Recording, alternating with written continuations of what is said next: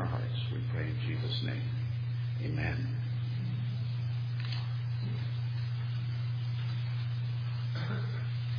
Thank you, Pastor. And I invite you to give your attention to God's Word, found in Luke chapter nine, where we come to verse eighteen. Luke chapter nine, beginning with verse eighteen, in this gospel narrative where the great physician is revealed to us by the beloved physician, Luke, who in the course of time came to believe in the Lord Jesus under the ministry of the Apostle Paul and joined that missionary effort that the Apostle was undertaking and sought to record the life of the Lord Christ. And so the doctor indeed has good news. Luke chapter nine, beginning with verse eighteen. Let's hear the good news. This is the very Word of God. Now it happened that as he was praying alone, the disciples were with him. And he asked them, "Who do the crowds say that I am?" And they answered, "John the Baptist. But others say Elijah, and others that one of the prophets of old has risen." Then he said to them, "But who do you say that I am?" And Peter answered, "The Christ of God."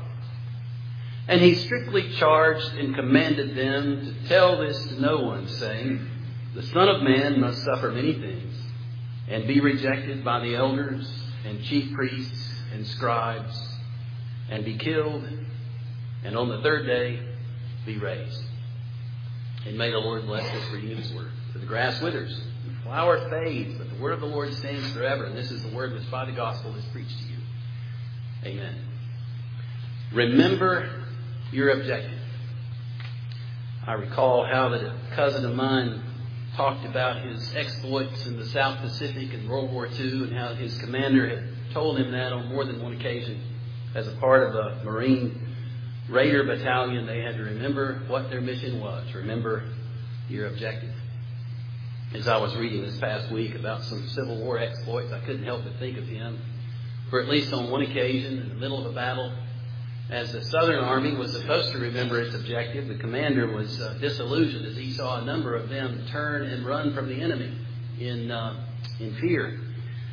And uh, the general yelled at one of the soldiers and said, "Son, what's the matter with you? Don't you love your country?" And he said, "Yes, sir, I do, but I'm trying to get back to it just as quick as I can." Sometimes we forget the objective. In this event, which happened in the course of the life and the ministry of the Lord Jesus, after the disciples had witnessed wondrous miracles, after they had heard the Lord Jesus teach, after He had turned them loose to do ministry on their own, to experience on-the-job training, they came to this place where He is praying alone, and then they are alongside Him. There's a lesson in that first part of verse eighteen.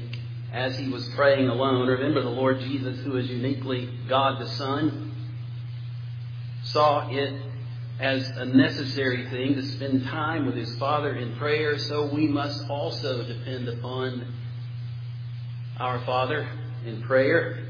As we seek Him in the name of the Lord Jesus, prayer is necessary. As the old Puritan said, if you live without prayer in this life, you live without God in this life. Prayer is necessary. The disciples being with Him, He makes this into a teaching opportunity. You know, there's so many times I, I wondered why He didn't say, "Go away." But He didn't. He loved them.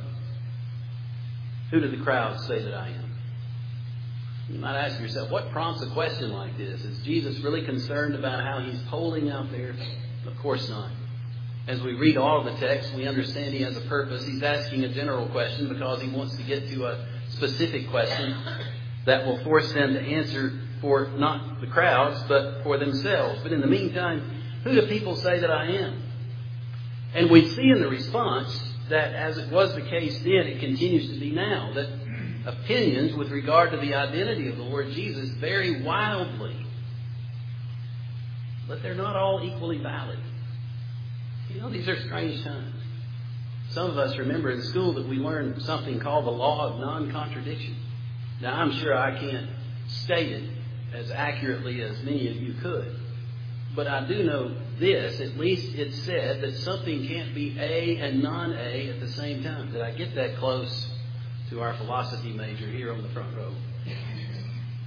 You know, something can't be a rock and not a rock at the same time. This can't be a cup of water and not a cup of water at the same time. That's what we learned. Our culture has rejected that notion. It doesn't bother people in the slightest now to hold contradictory ideas in their heads. You might have somebody who says, oh, yes, I believe Jesus was Lord.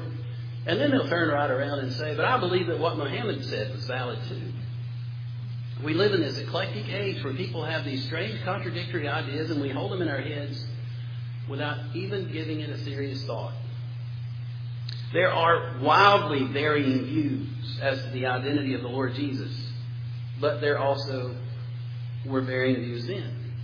Isaiah fifty-three, which is a prophecy concerning the Lord Jesus, is as clear as a bell, as if Isaiah were writing as a news correspondent on the spot, witnessing and watching the crucifixion of the Lord Jesus. He was despised and rejected by men. Now we can stop there and we have a commentary on the whole history of humanity from beginning to end, that in spite of all the evidence to the contrary, there is this tendency to reject him. And not just reject him, but despise him. He was a man of sorrows and acquainted with grief. And as one from whom men hide their faces, he was despised and we esteemed him not. That's the commentary that Isaiah offers to the people in his day, seven hundred years before Jesus lived. It is the commentary that was relevant at the time that Jesus lived, and it continues to be today. That in spite of all of the testimony that we have from Moses and the prophets, and from all of those who have trusted in him down through the long ages, we continue to despise him and reject him, and we do not esteem him. It is important to remember that Peter, the apostle, in the latter stages of his life, who may well have been writing within days of his own death in his second epistle, says, "For we did not follow cleverly devised myths when we made known to you the power and coming of our Lord Jesus Christ." Peter, as if he's wanting to bequeath to us this truth that he and the others had held on to so tenaciously that they were willing to go to their deaths because they believed it. He said, you know, we didn't believe these stories because the story itself was compelling. We believe this because it actually happened. We were there. We witnessed it. We experienced it. We tried to convey to you and have conveyed to you what we knew ourselves. We were eyewitnesses of his majesty. They weren't telling us about what somebody else told them. They relayed to us what they themselves saw and experienced and heard. Down in verse nineteen of that Second Peter one. And we have the prophetic word more fully confirmed, to which you will do well to pay attention as to a lamp shining in a dark place until the day dawns and the morning star rises in your hearts. This prophetic word, words which were conveyed ages before Jesus ever came to be, predicting his life, his suffering, his death, his resurrection, his glorious return, things which prophets proclaim. That hasn't happened with regard to others. We think of the great exploits of individuals through history, whether you want to think of a Napoleon Bonaparte or George Washington. Yes, they came on the scene and we remember them from history, but we don't have predictions regarding what they were going to perform as we do with the Lord Jesus. It is an extraordinary record. And Peter makes appeal to that. In this world that is so dark, where it seems as if there is such a vacuum and such a lack of truth, how do you not sense that when you watch things or read them? How that we have all of these varying notions and ideas and opinions, and yet there still seems to be this great vacuum. And you're wondering, who's going to say what really is truth? We have truth. We have God's Word. It's shining like a lamp in a dark place. Those who read it, the Holy Spirit removes the blinders and opens our eyes to the truthfulness of the Word. It is like that lamp shining in a dark place. You know, I watched the election now beginning to unfold. Yesterday I saw a photograph I took back in two thousand ten. My brother had taken me to a piece of property up at the head of Ball Creek. Now, in case you don't know where that is, that's right off of Crabtree. It's before you get to Betsy's Gap. We were out there in the middle of this field, and there was an old uh, automobile. I can't, couldn't even tell you now what it was. It was a nineteen forty something. Out there in the middle of the field, and where the engine should have been in the hood, there was a there was a huge tree that had grown up through that through that hood. And I thought, boy, this would be this would be one of those pictures, you know, that you could you could post on social media that says, uh, "Here I am, still waiting for my wife to come out of Target." I just had to throw that in, honey. I'm sorry. But when I saw that picture yesterday, that wasn't the case. She's not like that at all. But when I saw that yesterday, I thought, yeah, maybe an appropriate moniker would be, "Here I am still waiting for that candidate who will do what needs to be done." We're waiting always, aren't we? Everybody disappoints us. We vote for this leader, we vote for that one. And even the ones that do pretty good, they still don't do everything that needs to be done. There's this continual disappointment. Except with regard to Christ. Why do we not get it through our thick heads that in this vast sea of people who are always vying for that elevated position, promising to do this or that, there's only one who ultimately delivers and who does altogether what is good? Why is it that we are so slow to believe, even though all of this prophetic word is ours, like a light shining in the darkness? In verse twenty of first of Second Peter one, knowing this first of all, that no prophecy of Scripture comes from someone's own interpretation. They weren't just being creative; they weren't making this stuff up. The Holy Spirit enabled them. Verse twenty-one, for no prophecy was ever produced by the will of men, but men spoke from God as they were carried along by the Holy Spirit. The word for carried along is phaireo, the word from which we get the word ferry. I remember years ago my dad took us on a vacation to the Outer Banks of North Carolina. That's a long way. It's like five hundred miles from where we live. North Carolina's a long state. And when you're a kid riding in the back of the car, it's a really long state. And I remember us getting down there, and we pulled our car up on a boat. I thought, man, this is something. And there we were on this ferry, which carried us from one place to the other so that we could get off and be in that new location. That's what the Holy Spirit did for these men of old. He carried them so that they wrote the things that He desired them to write. That's the commentary on how Scripture came to be. And thus we know about the Lord Jesus. So in offering these opinions, the prevailing one seems to be that he was John the Baptist. How they had this notion, I don't know. John the Baptist, of course, had come, he had preached, he had ministered, and he had been executed because he dared speak truth to power. He was imprisoned, and then on a whim, he was beheaded. Now, people who knew things would have known that John the Baptist saw Jesus, spoke concerning him, the Lamb of God who takes away the sin of the world, and would have known that John actually baptized him. So there had to be a distinction between the two people. But in this muddle-up madness that is the human mind, people were willing to say, oh, there's John the Baptist. One of those contradictory opinions. Yet that seems to have been the prevailing one.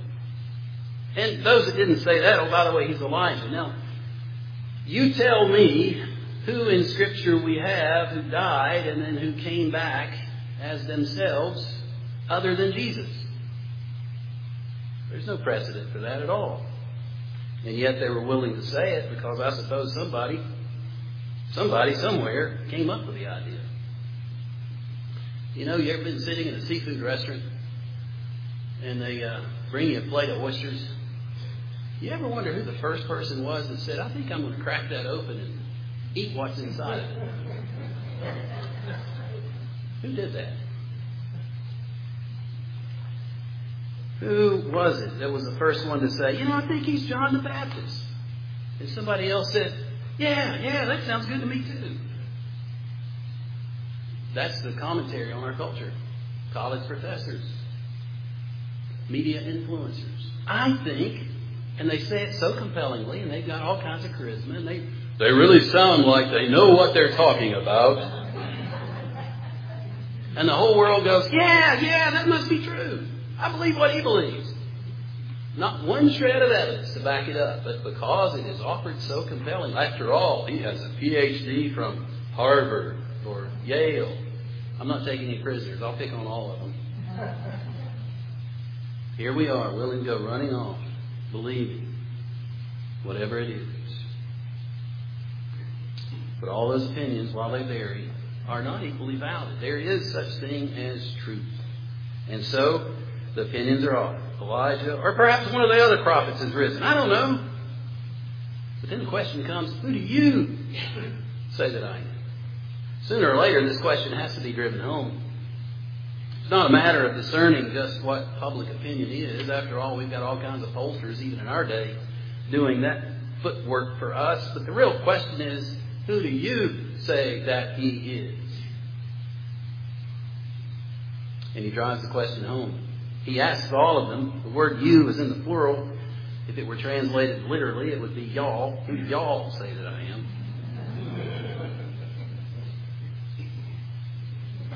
Peter answers, as he seems to repeatedly throughout the gospel narratives, answers for all of them, the Christ of God, or the fuller answer that we have in Matthew sixteen. You are Christ, the Son of the living God. Christ, the Messiah, the Anointed One, the one who is foretold in the Old Testament. The fulfillment of all of that prophecy is right here in front of us. Peter confesses that. He has a proper understanding of the Lord's identity because he had lots of information at this point to evaluate. He had seen the Lord Jesus demonstrate his power. He had seen the validity behind the claim. I mean, not only were the sick healed, but even the dead had been raised to life. He had even stilled a storm. He had fed thousands with just a few pieces of bread and a few fish. By the way, somebody asked after the sermon about the loaves and the fish, were the fish cooked? Hey, the bread was baked. Sure, the fish were cooked, or at least they were edible. It's not like he gave them raw dough to go with the sushi.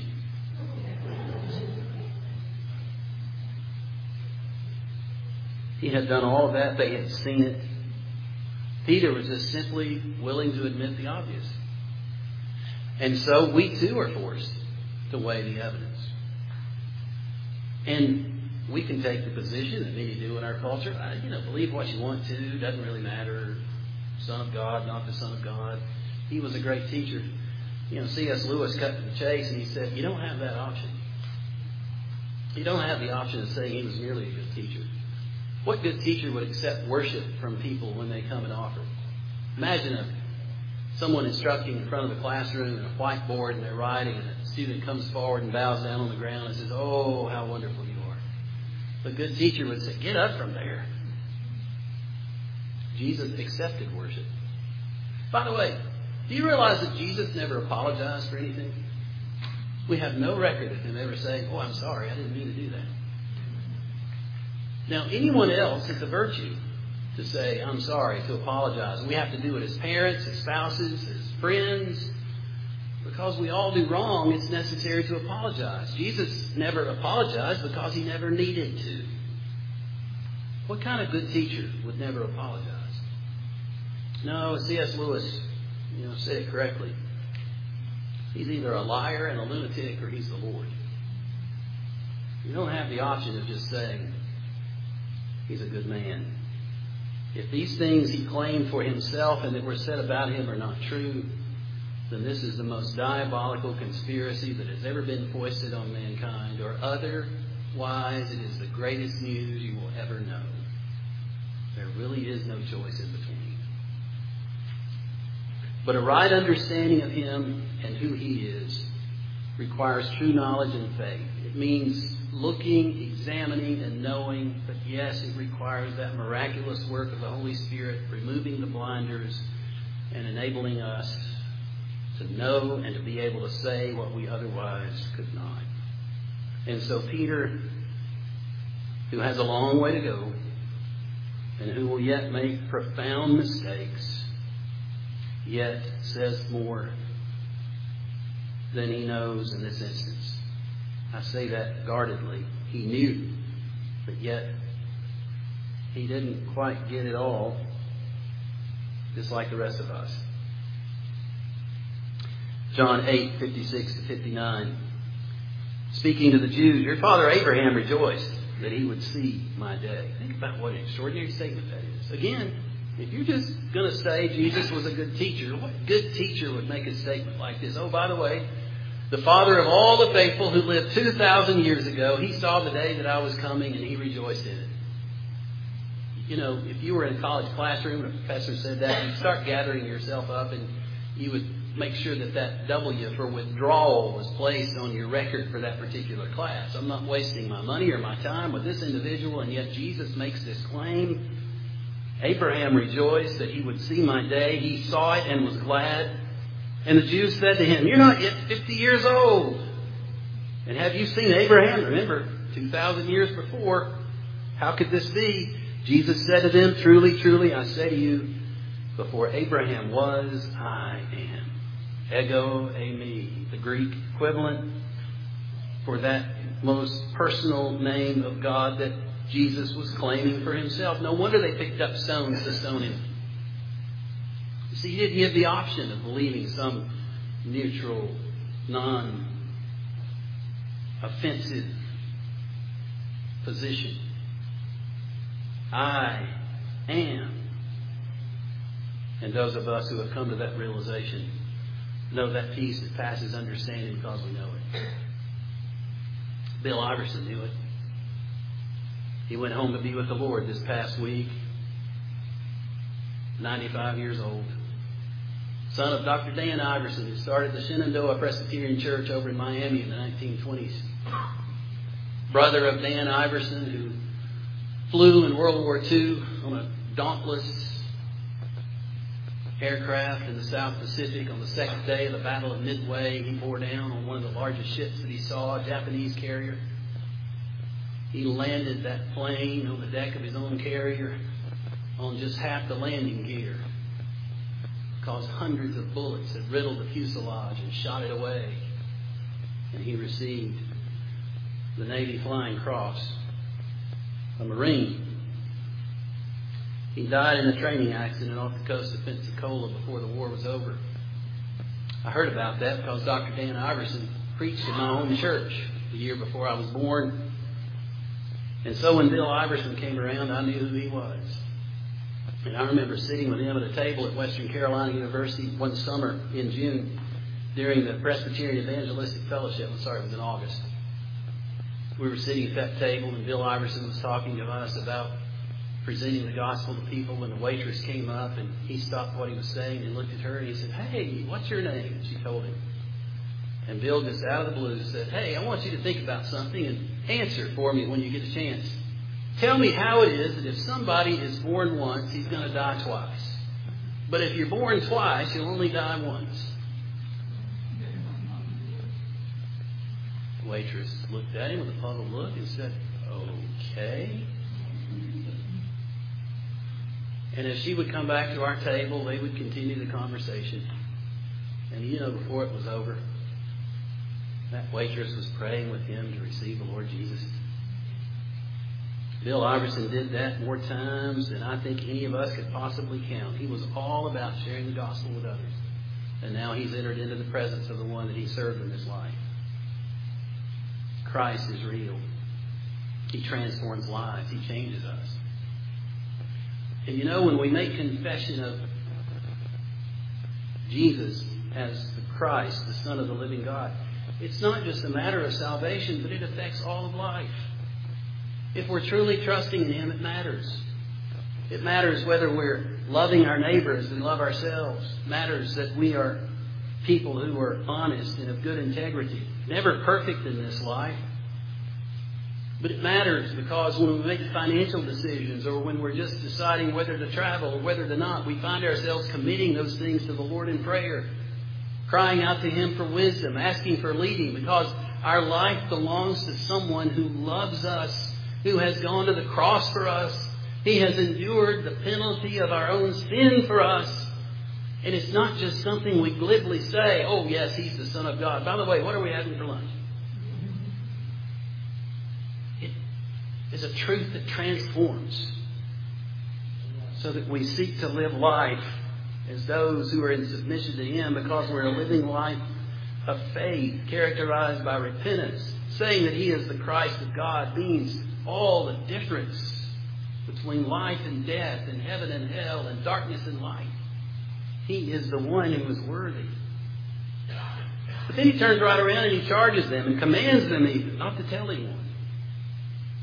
Probably because of the popular notion that existed at the time that the Messiah would be a political deliverer, that He would be one who would come and, and politically, physically uh, take the reins as David did in the Old Testament and deliver them from Roman oppression and all manner of other things. And with that, they had all kinds of ideas. And Jesus was not the one that they thought He would be. He was the one that Scripture foretold. But ideas and notions about Him, apart from Scripture, had grown up. And so Jesus, apparently, not wanting that confusion to outstrip His real mission, said, look, you get it, but keep this quiet for now, because He had a mission to fulfill. And He went on to say, just in case they needed to be told, and they did, in the event that they confused the fact that He was the Messiah with the popular notion of what the Messiah would actually do, let me tell you what I came to do. The Son of Man must suffer many things and be rejected by the elders and chief priests and scribes, and be killed, and on the third day be raised. I'm going to suffer and die at the hand of the people who ought to know better. The ones who are the most skilled and knowledgeable with regard to the things of Scripture, they are the very ones who will be instruments of my death and demise. But what we need to know is that by predicting what would happen, Jesus is demonstrating that He has willingly come to submit to just that. So that ultimately they didn't take His life. He laid it down for our sakes. He gave Himself for us. He showed His willingness to endure those things by predicting them. John says in chapter ten, verses seventeen and eighteen, for this reason the Father loves me, because I lay down my life that I might take it up again. No one takes it from me, but I lay it down of my own accord. I have authority to lay it down, and I have authority to take it up again. This charge I have received from my Father. He came to destroy the works of the devil. He came to be an atoning sacrifice for our sins. He came to go to the cross. You cannot separate the man from his mission. Who Jesus is and what He came to do are inexorably entwined together. And therefore, we today are able to rejoice, because He did exactly what He came to do, just as He said He would do it.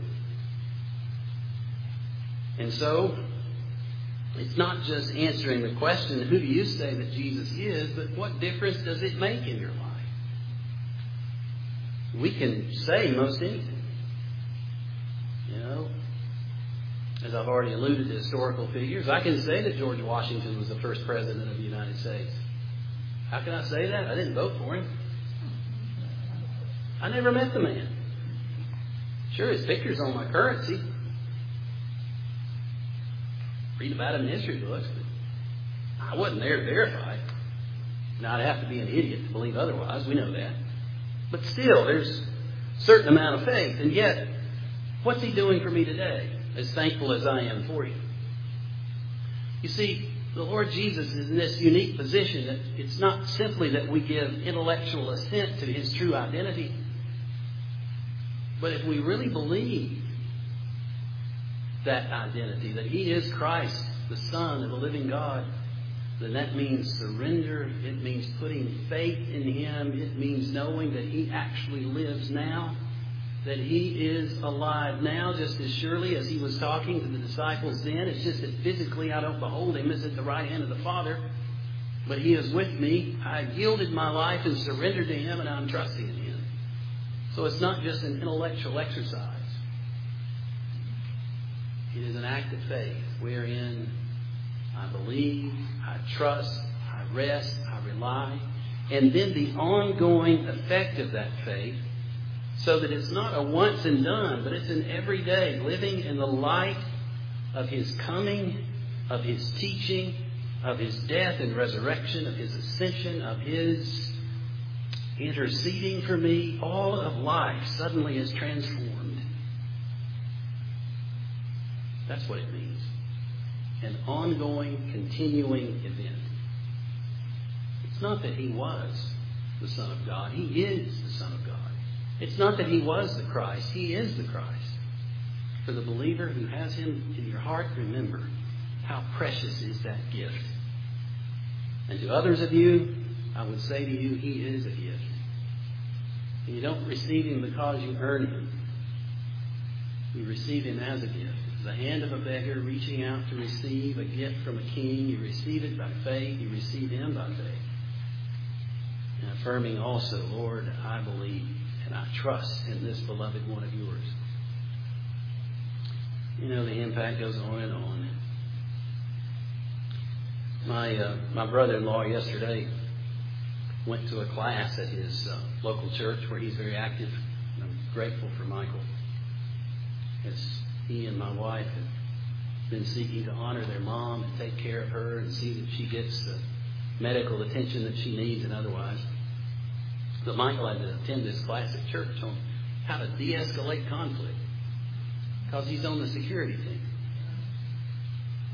You know, we live in a day when people walk into buildings like this and kill people. And so he's having to learn how to meet people at the door and be prepared to confront them and to de-escalate. And you wonder, why is that? What kind of madness is that? Because we have a real enemy who's out to destroy us. Because what we do really matters. And that enemy is not willing to leave us to do this thing called worship and serving the Lord Jesus. I'm not saying that to try to scare you. I'm saying that to raise a point that I raised in Sunday school.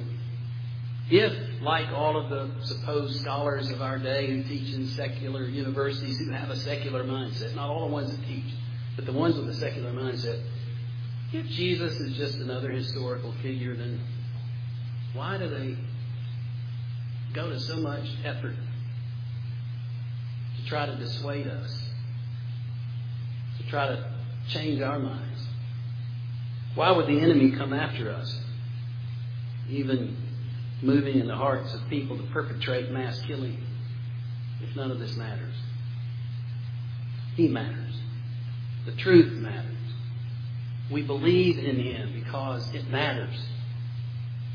And so I trust and pray that Jesus means all the world to you. One other thing, and then I'm going to close. I'm late, I know.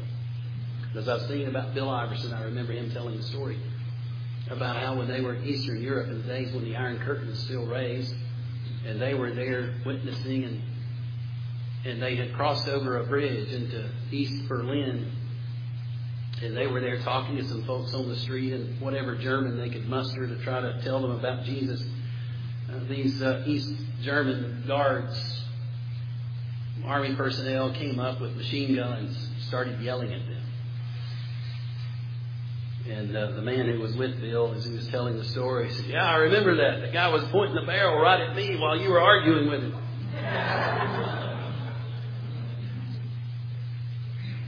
And Bill said, yeah, why did we do that?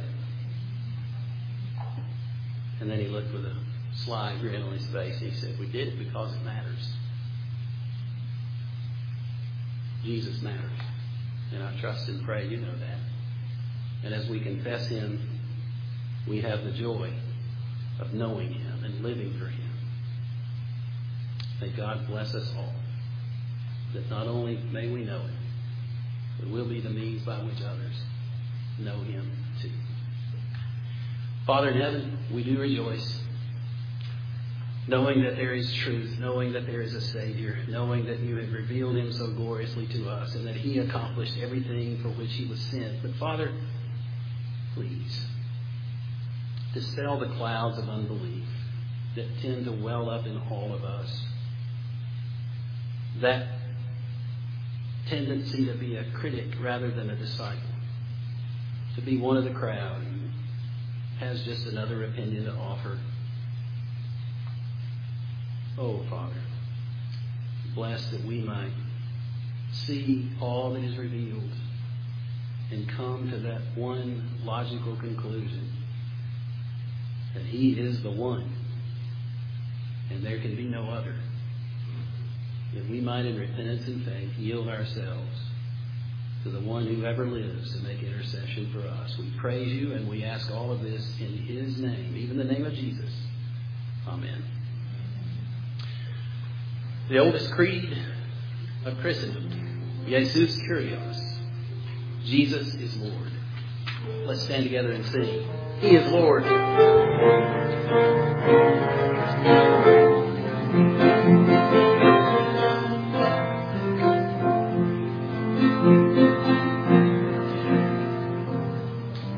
Emptied of his glory, God became a man to walk on earth in ridicule and shame.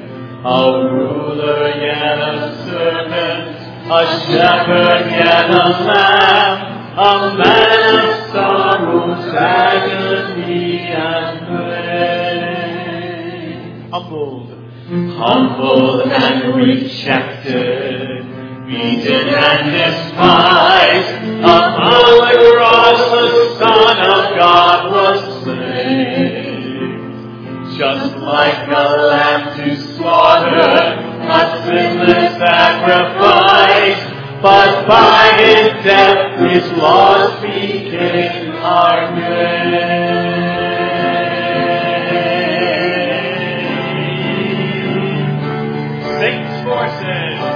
Satan's forces crumble like a mighty wall.